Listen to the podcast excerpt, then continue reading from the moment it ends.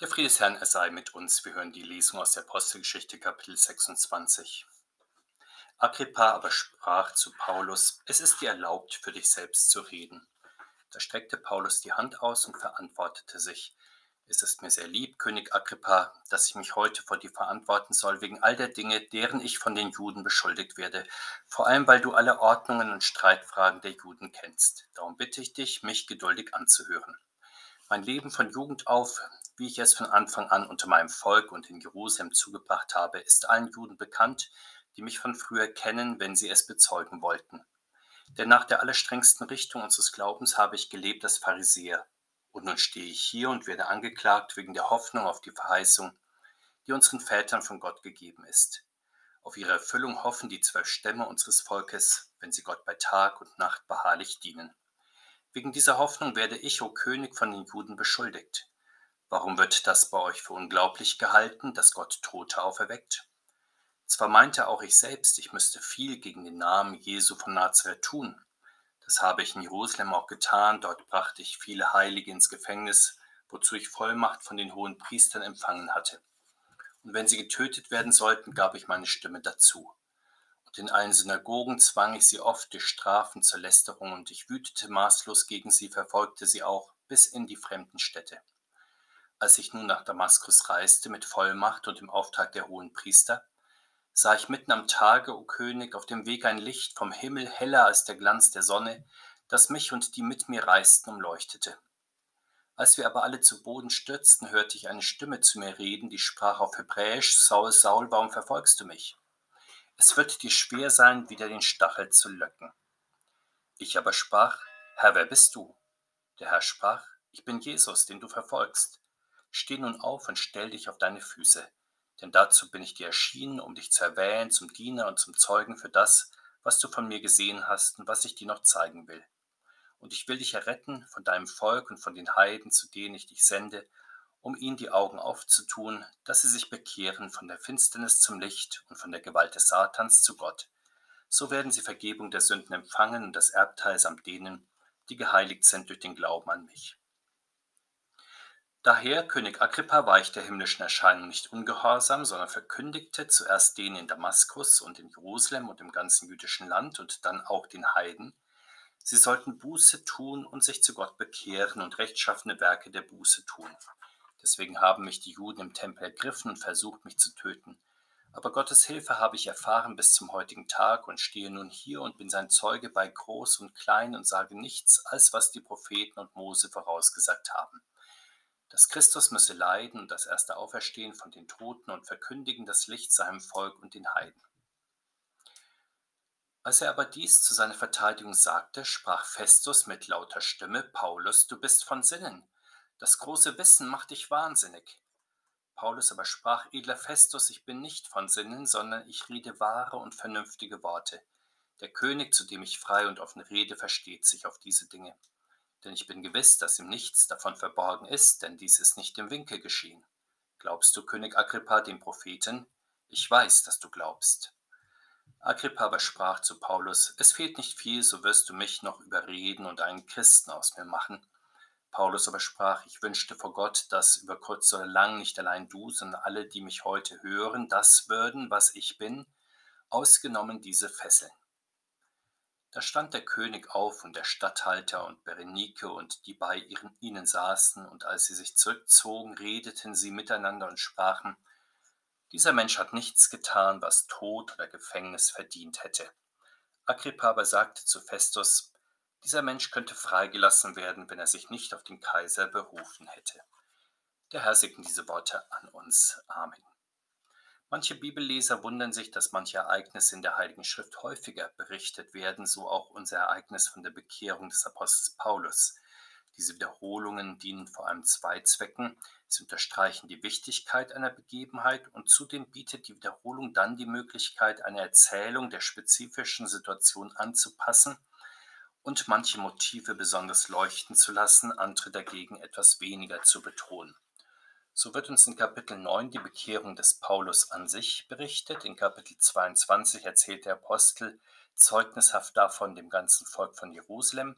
Und in unserem Kapitel kommt der Apostel in einer Verteidigungsrede gegenüber dem jüdischen König Agrippa und dem römischen Statthalter Festus auf seine geistliche Entwicklung zu sprechen. Manche Ausleger sehen in diesen Dubletten konkurrierende Berichte und fühlen sich genötigt, die Originalversion ausfindig zu machen, gegenüber der die anderen Erzählungen dann nur nachrangigen Wert besitzen. Dabei wird jedoch der Eigenwert jeder Version nicht so recht gesehen, der in der besonderen Verkündigungssituation besteht. Der Apostel bezeugt seine Bekehrung durch den Herrn Christus dem Volk und den Anführung des Volkes, und zwar jeweils auf eine besondere Weise, die dem Gegenüber und der jeweiligen Situation angemessen ist. Unser Bibelwort nun überliefert uns die Rede, die der Apostel vor Agrippa und Festus hält. Er freut sich, dass er über seinen Glauben Rechenschaft ablegen und vor Statthaltern und Königen Jesus Christus bekennen kann. So ist es ja allgemeine Aufgabe der Christen, den Herrn Jesus vor den Menschen zu bekennen, damit er auch uns bekennt vor dem Vater im Himmel. Bekennerfreude und Bekennermut sehen wir in besonderer Weise auch an Martin Luther. Eigentlich lag ihm der große Auftritt vor vielen Menschen gar nicht. Er suchte nicht von sich aus den Umgang mit den Mächtigen und Reichen, den großen Entscheidungsträgern und Berühmtheiten, aber das Wort Gottes trieb ihn zum Bekenntnis seines Glaubens, wenn nötig auch vor dem Kaiser auf dem Reichstag in Worms.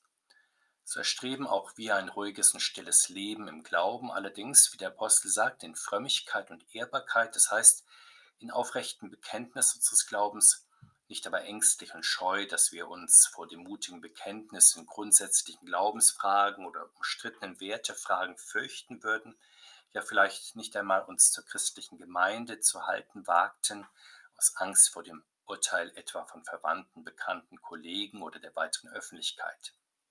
Das kommt ja durchaus heute leider immer wieder vor, das aber wäre dann der Geist der Furcht und nicht der Bekennergeist von Jesus Christus. Der Apostel nun beginnt sein ausführliches Glaubenszeugnis mit einem biografischen Rückblick. So geschieht es ja häufig, dass wir erzählen, wie wir in Kindheit und Jugend etwa im Glauben geprägt worden sind oder aber auch durch einschneidende Glaubensereignisse in der Erwachsenenzeit. So berichtet der Apostel zunächst davon, dass er seit Kindesbeinen zur strengen Richtung der Pharisäer gehörte. Er beschreibt dann sehr feinsinnig und wohlwollend das positive geistliche Anliegen der Pharisäer mit ihnen hielt er fest an den Verheißungen, die Gott den Vätern gab und hoffte auf deren Erfüllung. Mit ihnen diente er Gott Tag und Nacht in Bibellese und Gebet. Sehr scharfsinnig legt er auch dar, warum er überhaupt von den Oberen des Volkes angeklagt worden ist, weil die Oberen des Volkes nicht an die Totenauferstehung glauben. An diesem Glaubensartikel aber hielten die Pharisäer mit der Heiligen Schrift fest. Und damit beschreibt der Apostel nicht nur einen theologischen Konflikt der damaligen Zeit zwischen zwei jüdischen Gruppen, sondern eine Bruchlinie, die auch durch die Kirchen und Konfessionen heute immer wieder verläuft. Da gibt es immer wieder auf der einen Seite die Christen, die ihr Christentum möglichst weltlich verstehen wollen und daher die Heilige Schrift in zumindest manchen Glaubensfragen oder sehr weitgehend nicht wörtlich nehmen möchten mit den Artikeln des Glaubens, besonders mit der Menschwerdung des Gottessohnes, seinen Wundern, seinem Sühnetod, seiner Auferstehung, Himmelfahrt, Wiederkunft, mit der Wirkung des Heiligen Geistes durch die Gnadenmittel, mit der leiblichen Gegenwart des Herrn Jesus in seiner Kirche, können sie nicht so viel anfangen, anders dagegen die Richtung innerhalb der christlichen Konfession, die festhält an der Heiligen Schrift, aus dem Wort Gottes, Sie lässt so wenig wie der Apostel Paulus an den Verheißungen des Gotteswortes und sie wartet auf die Erfüllung dieser Verheißung durch Gott. Diese Richtung dient Gott durch die Beschäftigung mit dem Wort Gottes und dem Gebet. Sie erlebt leider auch immer wieder Verfolgung aufgrund ihres festen Glaubens an Jesus Christus und davon spricht nun auch der Apostel in interessanter Weise. Er berichtet, wie er zuerst selbst ein Christus und ein Christenverfolger war, wie er vom hohen Priester sich Vollmacht zur Christenverfolgung geben und einige der Christen zunächst in Jerusalem ins Gefängnis werfen ließ. In den Synagogen zwang er Christen mit Gewaltmitteln zum Widerruf. Er stimmte sogar für Todesurteile gegen Christen und schließlich verfolgte er die Christen auch über Jerusalem hinaus bis in die Ferne. Wie aber war das möglich, wo er, wie er doch selbst sagt, ein Mann der Heiligen Schrift war und die Erfüllung der Verheißung Gottes erwartete? woher der, die fanatische Verblendung und die Verfinsterung des Herzens? Für den Apostel galt zu diesem Zeitpunkt das, was er einmal über das alte Gottesvolk insgesamt sagt. Er hatte Eifer für Gott und für sein Wort, aber das ohne wirkliche Einsicht. Er verstand nicht, dass der gestorbene und auferstandene Gottessohn Jesus Christus die Erfüllung der Verheißung Gottes ist. Statt sich den Christen anzuschließen, verfolgte er sie zunächst als Abweichler.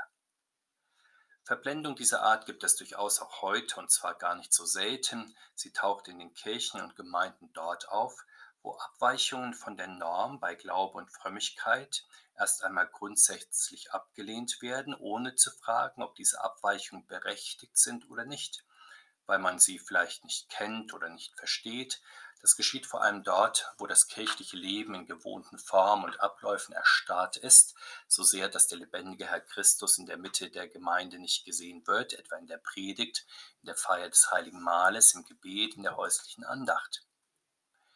Welchen Ausweg nun gibt es aus dieser geistlichen Blindheit? Der Apostel berichtet, wie der Herr Jesus selbst ihn aus seiner Dunkelheit gerissen hat, indem er ihm vor Damaskus in einem gleißenden Licht erschien, heller als die Sonne und ihn dann persönlich ansprach, was verfolgst du mich? Es wird dir schwer sein, wieder den Stachel zu löcken. Und damit vergleicht Jesus Christus den Apostel mit einem widerspenstigen Zugtier, das sich gegen Joch und Stock seines Besitzers auflehnt.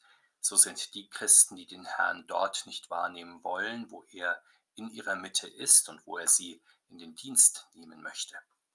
Aber Gott sei Dank, irgendwann überwindet der überlegene Herr die Seinen doch, so sagt der Paulus, dass er ihm erschienen ist, um ihn zum Diener und Zeugen zu erwählen. Er wird ihn erretten aus der Hand der Juden und der Heiden, zu denen er gesandt ist, damit auch sie sich bekehren von der Finsternis zum Licht und von, vom Widersacher zu Gott, damit sie Vergebung der Sünden und das himmlische Erbe empfangen durch den Glauben an Jesus Christus. Das, was der Apostel vor Damaskus als Bekehrung durch Jesus Christus selbst erlebt, das dürfen auch wir in unserem Glaubensleben erfahren. Der Herr Jesus beruft uns durch sein Wort auch aus der Finsternis ins Licht hinein, immer wieder von den Mächten des Bösen hin zu ihm. Er beruft und erwählt uns auch zu besonderen Diensten, ob in der Gemeinde, im Beruf oder der Familie. Unsere Aufgabe ist es dann, diese Rufe zu hören und auch im Glauben anzunehmen. Nun könnte man meinen, dass Paulus zunächst einmal an seiner Offenbarung zweifelt oder geneigt ist, seinem übergroßen Auftrag ängstlich aus dem Weg zu gehen, so wie zum Beispiel der Prophet Jona das zunächst tat, oder dass er sich zumindest einmal auf seine große Aufgabe vorbereitet, indem er sich mit der Familie oder mit Freunden ausführlich bespricht. Doch wir erfahren, dass er nicht zaudert und zögert, er wäre dann ja der himmlischen Erscheinung ungehorsam geworden. Der Apostel erwähnt das ausdrücklich gegenüber dem König, der selbst darauf angewiesen ist, dass Menschen Anweisungen und Befehle von oben befolgen und ausführen. Entsprechend ist es die oberste Aufgabe eines Predigers, dem Auftrag Gottes unbedingt nachzukommen und sein Wort zu verkündigen. Ebenso haben Christen in erster Linie dem Wort Gottes zu folgen. Das sollten wir, so wie Paulus, immer wieder auch manchem Verantwortungsträger in unserer Zeit sagen, wenn die Meinung besteht, für Christen gebe es nichts Höheres als die staatsbürgerlichen, die beruflichen, die familiären Pflichten und die Augenhöhe mit dem Zeitgeist. Das alles sind allerdings für Christen nachgeordnete Bindungen gegenüber der erstrangigen Verpflichtung durch das Wort Gottes. Der Apostel nun stürzt sich ohne Zögern und mit großem Eifer in seine neue Berufung, so wie alle Christen, die sich einmal über ihre Berufung im Klaren geworden sind, auch mit ganzer Kraft sich ihren Aufgaben widmen und das nun nicht allein, weil Menschen das von ihnen erwarten, sondern weil sie wissen, dass das der Platz ist, an den Gott sie stellt und an dem er sie fordert und begabt. So geht also der Apostel gleich in die Arbeit. Zunächst ruft er die Menschen in Damaskus, Jerusalem und Umgebung, dann auch viele Nichtjuden zur Umkehr zu Gott und zu Werken der Buße. Damit verkündigt der Apostel das Evangelium genau so, wie die Propheten und der Herr Jesus es auch tun, wenn sie zur Buße und zum Glauben an die Verheißung Gottes auffordern. Die Reformatoren sagten dazu, dass die christliche Predigt Gesetz und Evangelium verkündigen soll, Leider gibt es auch in der Gegenwart immer wieder Predigten, die die Buß- und Gesetzespredigt ganz oder weitgehend auslassen, aus Angst vor einer ablehnenden Reaktion der Hörer vielleicht oder vor einer zu großen Strenge und Gesetzlichkeit, wie man dann sagt. Wird in diesem Fall aber nur vom lieben Gott gepredigt, dann kommt es zur Inflation der Gnade. Dietrich Bonhoeffer sagte bekanntlich dazu einmal, dass das die billige Gnade ist. Der Apostel fürchtet nach seiner Begegnung mit Jesus Christus also die Menschen nicht, deswegen fordert er sie mutig zur Umkehr und zur Hinwendung zu Gott. Dann geschieht das, was Jesus Christus ihm schon angekündigt hatte. Er wird wegen dieser Predigt im Jerusalemer Tempel dann ergriffen, angeklagt, ja beinahe getötet. In dieser Gefahr durfte er die Hilfe erfahren, die der Herr ihm versprochen hatte, sodass er selbst in der Gefangenschaft dann Zeuge des Herrn ist und mit den Propheten das Leiden und die Auferstehung des Herrn Christus verkündigt und die Erleuchtung von Juden und Heiden durch das Evangelium. Ähnlich wie beim Apostel ist es bei allen Christen, die ihre wirkliche Berufung gefunden haben, im Glauben und im Leben, in Wertefragen ebenso wie in ihrem Beruf, in ihrer Familie und an anderen Orten. Abseits von unserer Berufung durch Jesus Christus fragen wir ja bekanntlich eher opportunistisch, so wie alle Weltkinder nach dem Nutzen dessen, was wir tun, vielleicht auch nach einem Sinn, der uns einleuchtet und der weiteren Nutzen verspricht. Wo wir aber eine wirkliche Berufung durch den Herrn finden, da sind wir bereit, hierfür voll und ganz einzustehen, ja sogar Nachteile und Unannehmlichkeiten in Kauf zu nehmen, ja unvergütete Opfer zu bringen. In diesem Fall prägt uns das Vorbild des Herrn. Wir haben dann Anteil an seinem Leiden, aber auch seine Überwindungs- und Auferstehungskraft.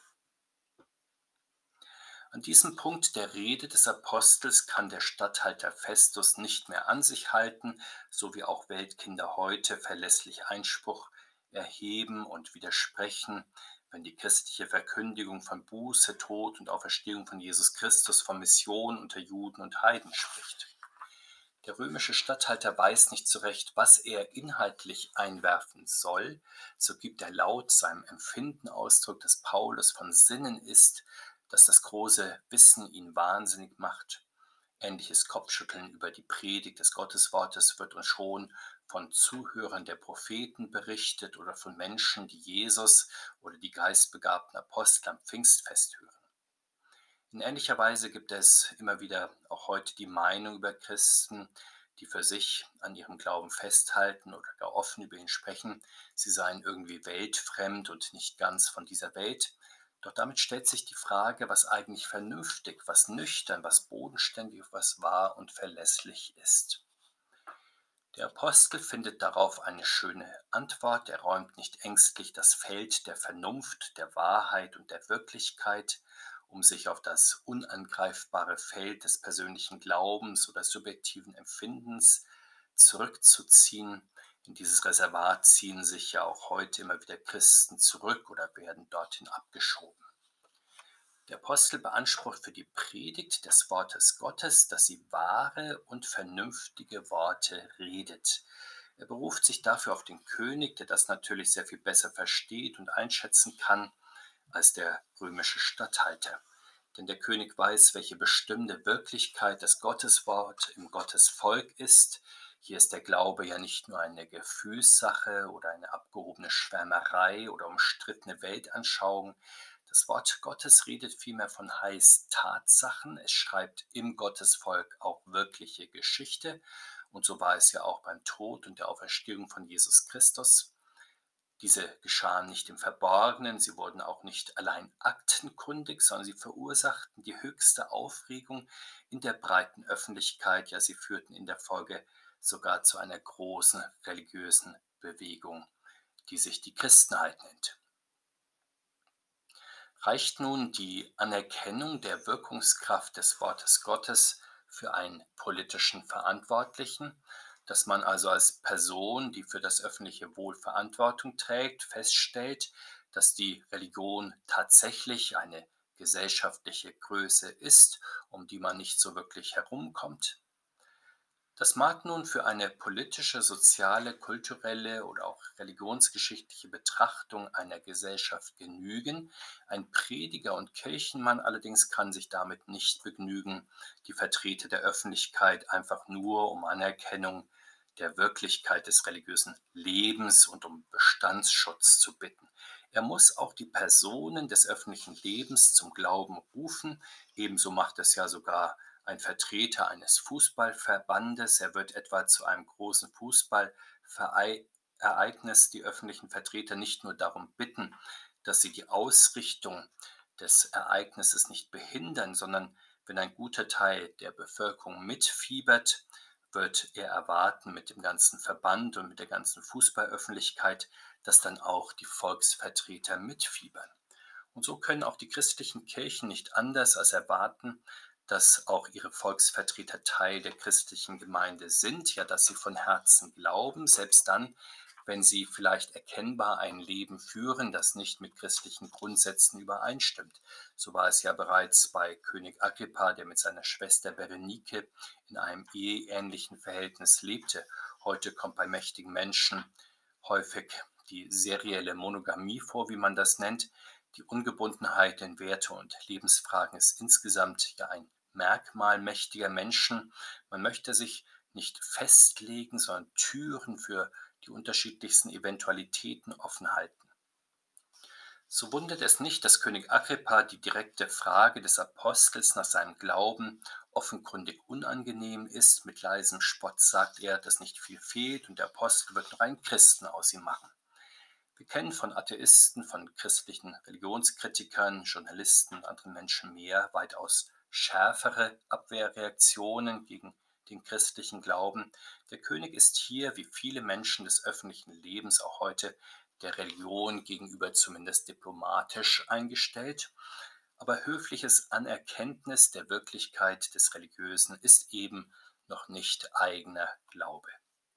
Und wo wir merken, dass dieser fehlt, da hoffen und beten wir mit dem Apostel für Nichtglaubende, denn Gott will ja, dass allen Menschen geholfen werde und sie zur Erkenntnis der Wahrheit kommen, ganz gleich, ob es sich um einflussreiche oder einfache Menschen handelt, um gebildete oder ungebildete.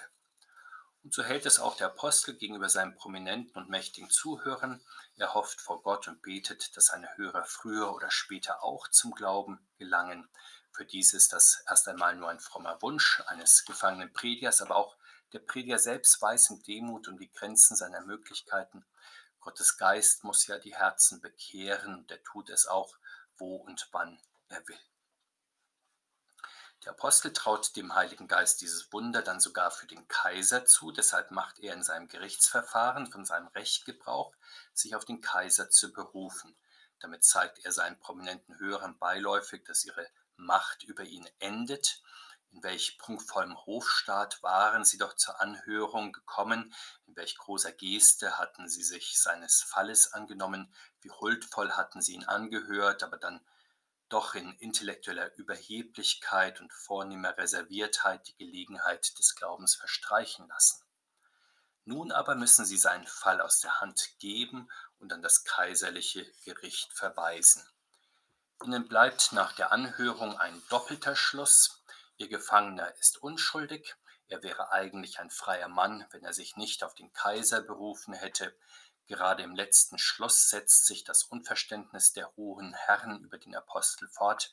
Es ist ihnen nicht nur unverständlich, wie jemand so für den Glauben brennen kann, dass er jeden zur Umkehr und zum Glauben an den Herrn rufen muss. Vollkommen rätselhaft ist ihnen, wie ein Unschuldiger auf seine Freilassung verzichten kann, ist doch nach allgemeinem Verständnis der Menschen von Welt auch heute die Freiheit des freien, unbescholtenen, grundrechtsbewährten Bürgers das allerhöchste Gut. In seiner reinsten Gestalt versteht sich der Staat auch heute ja als Garant und Verteidiger der Freiheit seiner Bürger. Wie also kann jemand dann auf diese Freiheit freiwillig verzichten? Er kann es und er tut es, wenn er sich im Dienst des Herrn freiwillig zu jedermann Sklaven und Diener macht, dann ist nicht mehr persönliche Freiheit das höchste Gut oder das treue Verhältnis gegenüber einem weltlichen Dienstherrn. Der göttliche Auftrag macht zum Sklaven von Jesus Christus. Ein Gefangener von Jesus Christus stört sich nicht an Freiheitsentzug oder Gerichtsverhandlungen vor unverständigen Hörern. Er nimmt sie in Kauf, wenn dadurch das Wort Gottes verkündigt werden kann. In dieser Weise verstehen alle Christen ihre Dienste in ihrem Alltag. Sie pochen nicht zuerst auf ihre Rechte, sondern sie freuen sich zuerst mit Wilhelm Löhe, dass sie dem Herrn dienen und in ihren Diensten dem Herrn Jesus nachfolgen und ihren Mitmenschen nützlich sein dürfen. Jesus Christus bewahre uns in seinem Dienst und in seinem Frieden heute und alle Tage und in Ewigkeit. Amen.